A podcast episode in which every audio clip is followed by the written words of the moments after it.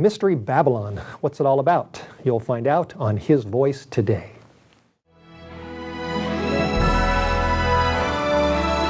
Welcome to another His Voice Today with Steve Wohlberg.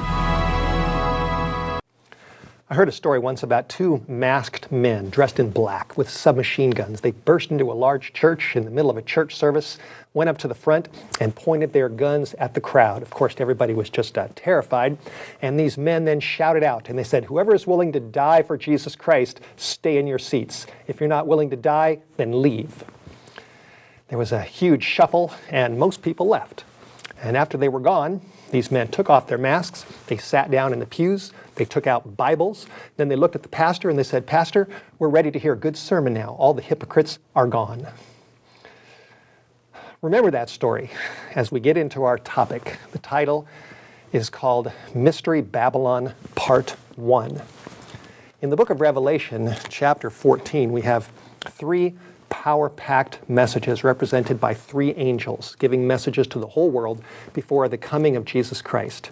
In Revelation 14, verse 8, we have the message of the second angel, and it's about Babylon.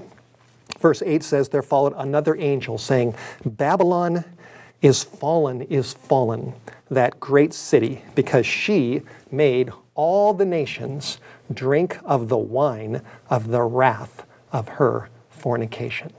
So here we have a powerful text about Babylon. Now, there are a lot of opinions and interpretations about who is this mystery Babylon that has fallen and that has made the whole world drunk with her wine. Uh, some people think that the literal city of ancient Babylon will be rebuilt in the sands of Iraq. Uh, other people think that it's, uh, it's America, America's Babylon. Others think that it's the United Nations. Some, thinks, some think it's um, a symbol of apostate Israel. I've heard that interpretation, and there are others that strongly believe that the mystery Babylon described in Revelation represents the Roman Catholic Church. So there's a lot of opinions, uh, and we're going to try to unravel this mystery and find out by putting the clues together as to who this Babylon really is. Now, one of the big clues is found in Revelation chapter 17 that tells us that mystery Babylon represents a woman. Babylon is a woman. Revelation 17 describes all about this woman. We have a lot of details about her. And um, one of the things that we need to realize is that a woman, especially in uh, symbolic prophecy in the New Testament, often represents those who profess to be the people of God, professed followers of Jesus. And it's significant in Revelation 14 and in chapter 17 that this woman is represented as a fallen woman. The Bible says again, Babylon the Great is fallen, is fallen. Now, the fact that she's a woman and that, and that she's fallen shows that at, at one point she was upright. Uh, she was um, noble and virtuous, but then she fell. And this is a clue that will help us to put the pieces together ultimately as to who this woman represents. One of the most significant chapters dealing with the fall is in 2 Thessalonians chapter 2. So if you have a Bible, I invite you to open with me and we'll take a look. Uh, and I'm going to attempt, attempt to prove as we go along from text to text that the fall of Babylon is actually connected to a falling away from Jesus Christ inside of his church. That's what I will show you from the Bible. So, Second Thessalonians chapter 2 is probably one of Paul's greatest apocalyptic chapters, dealing with the rise of Antichrist, dealing with things that are going to happen before the return of Jesus. Second Thessalonians chapter 2, starting with verse 1. Paul talks about the coming of Jesus and our gathering together to him.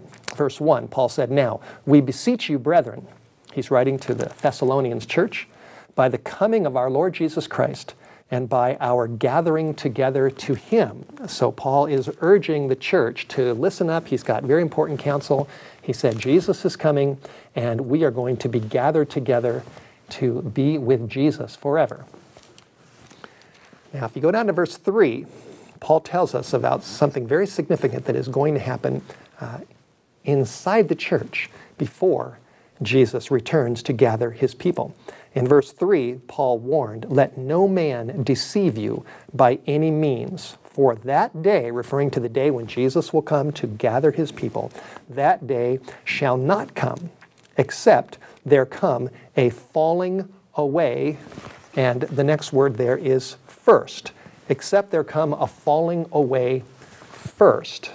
Now, this is very significant. Uh, Paul is telling us that before Jesus comes to gather his people, something is going to happen. There's going to be something first. There's going to be what he calls a falling away. Now, uh, you don't have to be a Greek scholar to understand the Bible, but sometimes knowing a little bit of Greek, which underlies the English that we read in our Bibles, is helpful. And this word, falling away, or these two words, falling away, actually comes from an original Greek word, and the word is apostasia apostasia, which literally means apostasy, uh, which has to do with a, a departure and an apostasy from Jesus. And that is going to be happening inside of the Christian church. Now, this may be a shocking concept to you. Probably, maybe, maybe you've never thought about this uh, an apostasy within the professed church of Jesus Christ. But this is actually a major New Testament theme. Uh, as we'll see, we're going to look up a lot of different verses. Uh, Paul talked about it, Peter talked about it, Jesus talked about it in the book of Revelation, Jude talked about it. Uh, the New Testament is loaded with scriptures that warn God's people about apostasy taking place inside the professed church of Jesus Christ. So let's look at some of these verses. Let's go to the book of Acts, Acts chapter 20. During one of his missionary tours. Uh, Paul did a lot of preaching. God changed his life, and he was out there uh, preaching, raising up churches, talking about Jesus just about wherever he went. And in Acts chapter 20, we find Paul meeting with a group of elders who came from the church of Ephesus that had been established. And in Acts chapter 20, it says in verse 17 that from Miletus, Paul sent to Ephesus and he called for the elders of the church. Now remember this this is the leaders of the church. They came from Miletus, they came to meet with Paul. Verse 18 says, When they were come to him, he said to them. So here's the context Paul is talking to them, the leaders of the church, the Christian church in Ephesus. And in verse 28, Paul said, Take heed, therefore. Take heed, therefore, to yourselves and to all of the flock over which the Holy Ghost has made you overseers to feed the church of God, which he has purchased with his own blood. Which he has purchased with his own blood.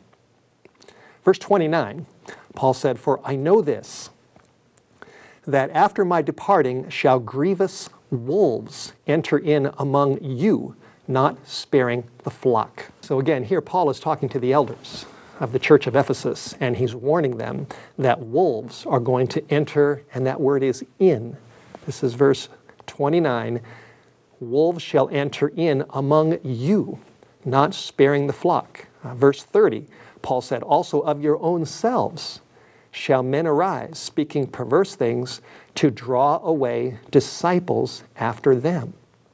In verse 31, he said, Therefore, watch and remember that for the space of three years, I cease not to warn everyone night and day with tears. People cry for a lot of reasons. Uh, babies cry.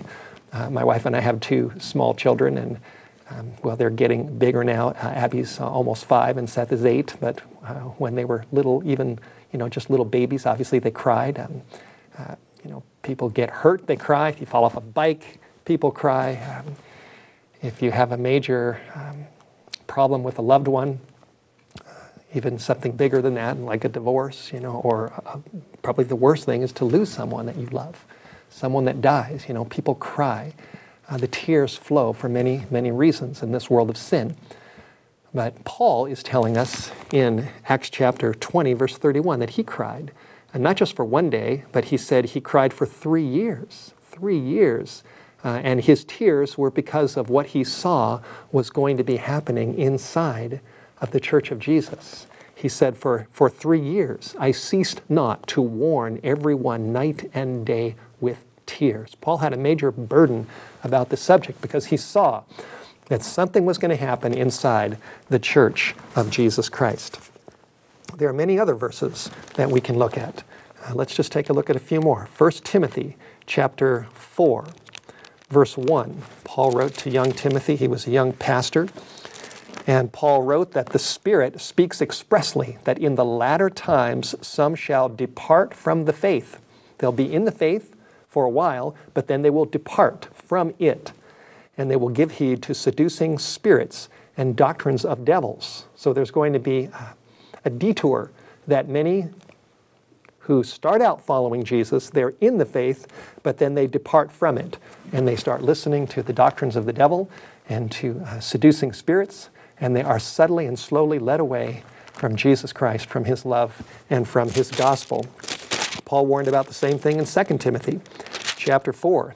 He talked about the day uh, when Jesus would come to judge the quick and the dead, the living and the dead.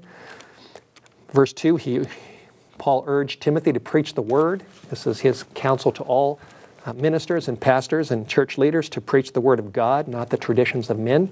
And then in verse 3, he said, For the time will come, he saw it coming, when they will not endure sound doctrine, but after their own lusts or, or desires, evil desires, they will gather to themselves teachers, all kinds of teachers, having itching ears.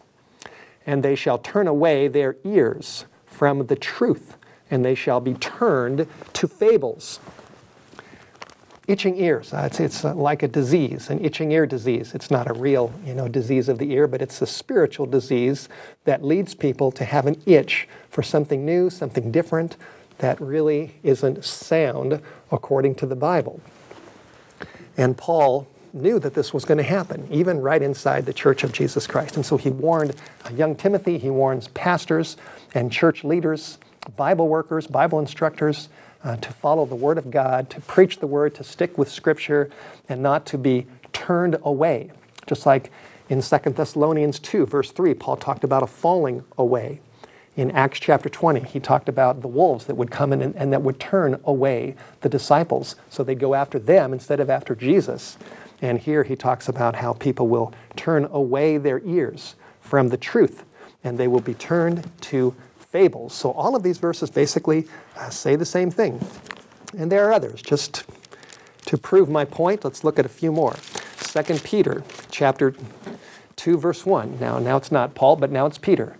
And in verse 1, Peter said there will just as there were false uh, prophets in the Old Testament among the people, even so there will be false teachers among you. And they will bring in damnable heresies, even denying the Lord who bought them and bringing upon themselves swift destruction. Verse 2 says that many shall follow their pernicious ways. So many, Peter said, would be uh, led astray by false teachers that come right among you, among the professed believers of Jesus Christ. Jude warned about the same thing. Jude is the last book of the New Testament right before Revelation, which is really the last book, but it's the book before the last book. Uh, Jude only has one chapter, and in verse 3, Jude wrote, Beloved, when I gave all diligence to write to you about our common salvation, it was needful for me to write to you and to exhort you that you should contend earnestly for the faith which was once and for all delivered to the saints. Verse 4 For there are certain men who have crept in unawares, who were of old ordained to condemnation, ungodly men, turning the grace of God into a license for sin and denying our only Lord God and our Lord Jesus Christ. So here Jude's doing the same thing. He said that there, there were certain deceivers who were coming right in among the early believers and uh, Jude urged them and warned them. He said, Hold on to the original faith that was once and for all given to the saints. Don't let these seducers lead you away from Jesus. Now let's go to the book of Revelation, the last book of the Bible. And we're going to discover some amazing things.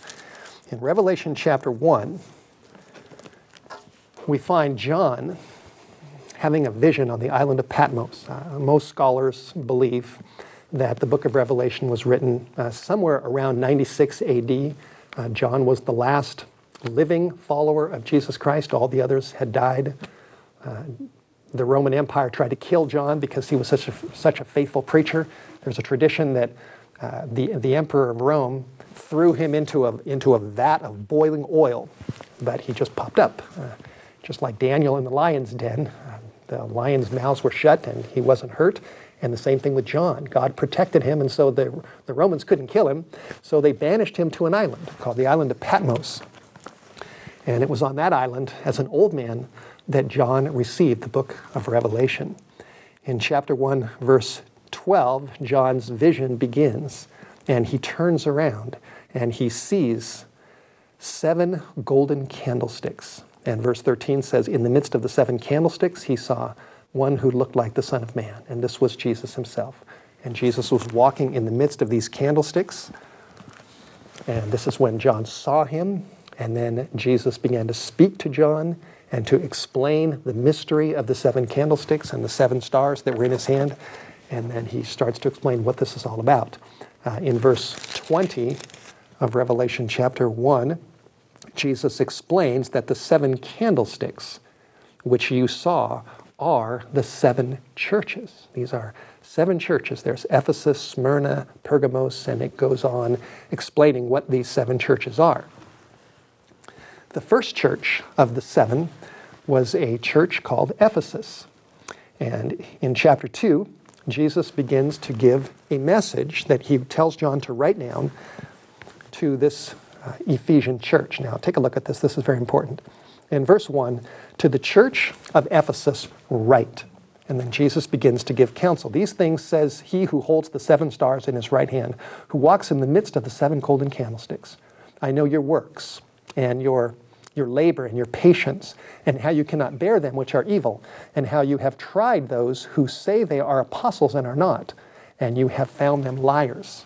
So here, Jesus is talking to the first church, the Ephesus church, and he said that uh, they were doing a lot of good things and that there were people that had come in among them that claimed to be apostles of Jesus, but they weren't. They were false apostles.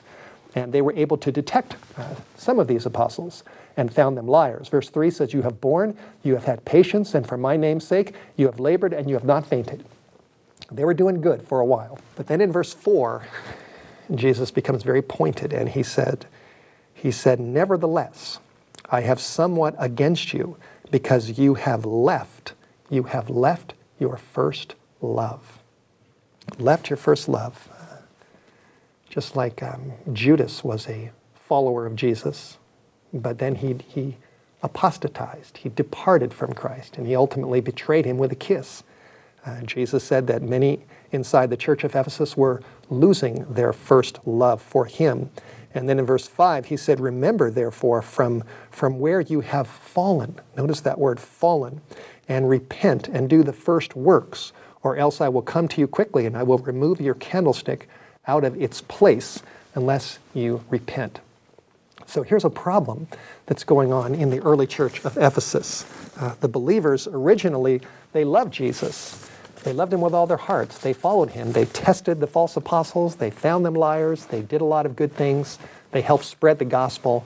But a problem started developing, and little by little, step by step, slowly, they started uh, losing their love for Jesus. Uh, it's a little bit like a marriage. You know, people get married and they're excited. They say, I do. They commit their whole lives. They have their honeymoon, and everybody's so happy, and they hope that they'll live happily forever after.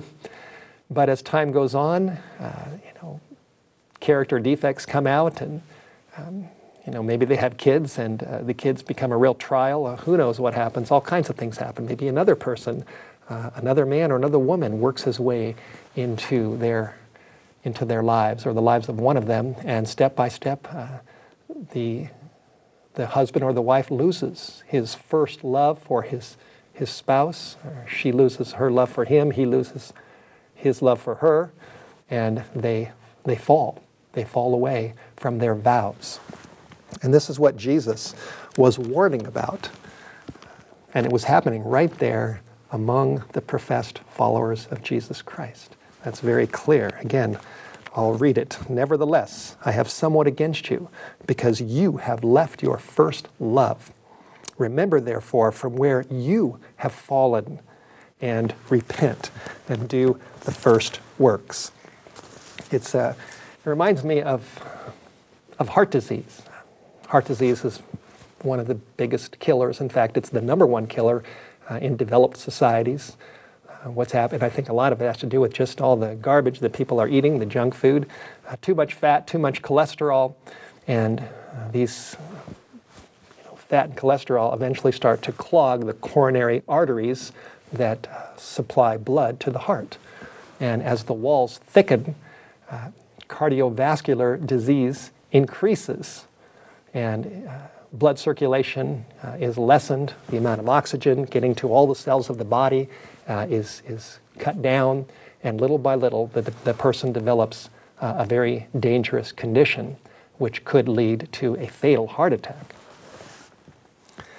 And in the light of what we've read in the book of Acts, uh, 1 Timothy, 2 Timothy, uh, 1 Peter 2 1, Jude, verses 3 and 4, in the book of Revelation, Jesus' message to the church of Ephesus, it's pretty clear that Jesus and the New Testament were warning that uh, as the train of the church was going down the track of church history, that very, very serious problems were developing, not outside of Christianity, not out there, but inside of the Church of Jesus Christ. It's like heart disease, a heart condition was developing. A couple of arteries were getting clogged, and, uh, and believers were losing their first love and they were falling away, falling away from the Lord. Now, let me clarify uh, that the New Testament is also clear that the true church of Jesus Christ is going to weather the storm.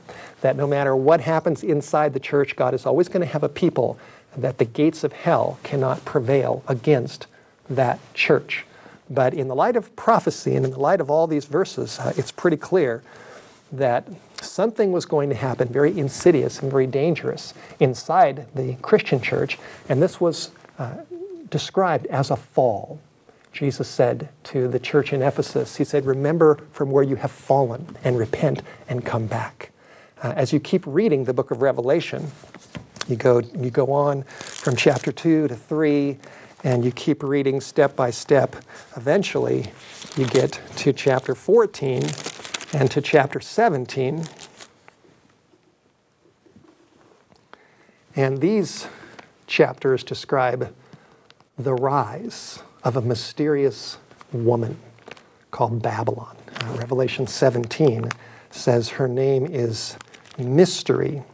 17:5 Mystery Babylon the Great, the mother of harlots and abominations of the earth. Revelation 14 verse 8 we have a message from an angel and he says that Babylon is fallen. There's that word fallen, the same word that we saw in 2 Thessalonians 2. There would be a falling away.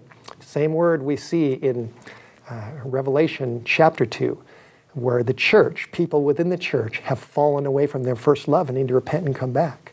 And now we have Babylon is fallen, is fallen that great city because she, this woman, this professed, uh, claiming to be a follower of God, this professed follower of Jesus, she has made all the nations drink of the wine of the wrath of her fornication.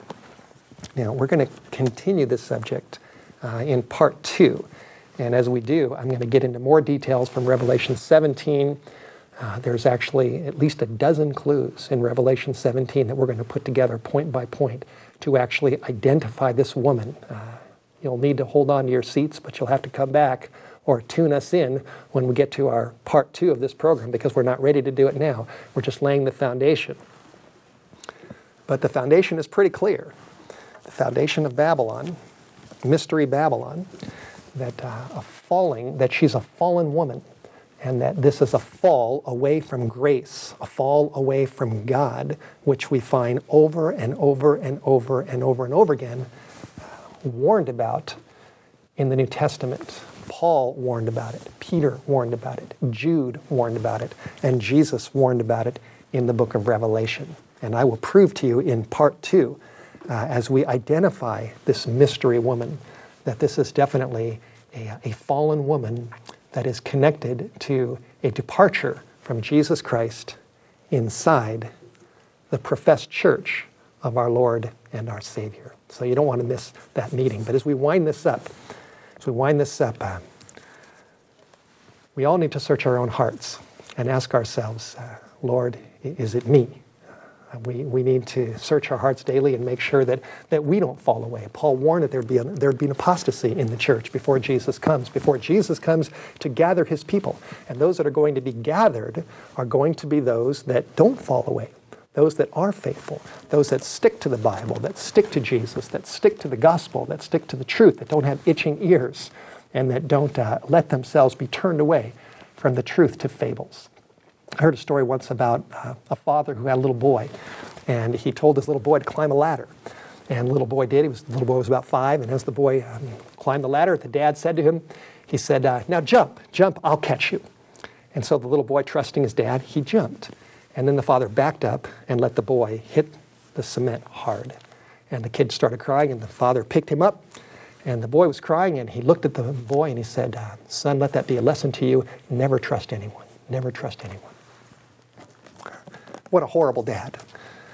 And the good news is that our Heavenly Father is not like that. That even if we do fall, and even if we do hit the cement, and even if we have problems and sins, that uh, Jesus will pick us up uh, and He'll catch us, He'll hold on to us.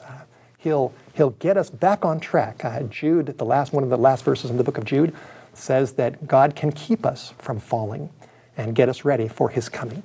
Uh, Revelation chapter 8, or chapter 14, verse 8, warns about Babylon the great has fallen as fallen, that great city, because she made all nations drink of the wine of the wrath of her fornication. By, by God's grace, let's make sure that we don't fall. Let's be faithful to Jesus Christ. We hope you enjoyed today's message by Steve Wohlberg. We feel privileged to be a part of God's commission to share the gospel with the world. You too can be a part of our gospel outreach team by supporting messages just like these with your financial gifts. We strive to be careful with every dollar that we receive, knowing these donations are sacred gifts to build up God's kingdom of grace and salvation. To find other great resources or to donate online, go to whitehorsemedia.com or you can call us at 1 800 78 Bible. That's 1 800 782 4253. You can follow us on Twitter at Whitehorse7 or on Facebook at facebook.com forward slash Steve Wohlberg. That's Steve, W O H L B E R G. If you prefer to contact us by mail, write to Whitehorse Media, P.O. Box 130, Priest River, Idaho 83856. Thanks for your support, and may God richly bless your day.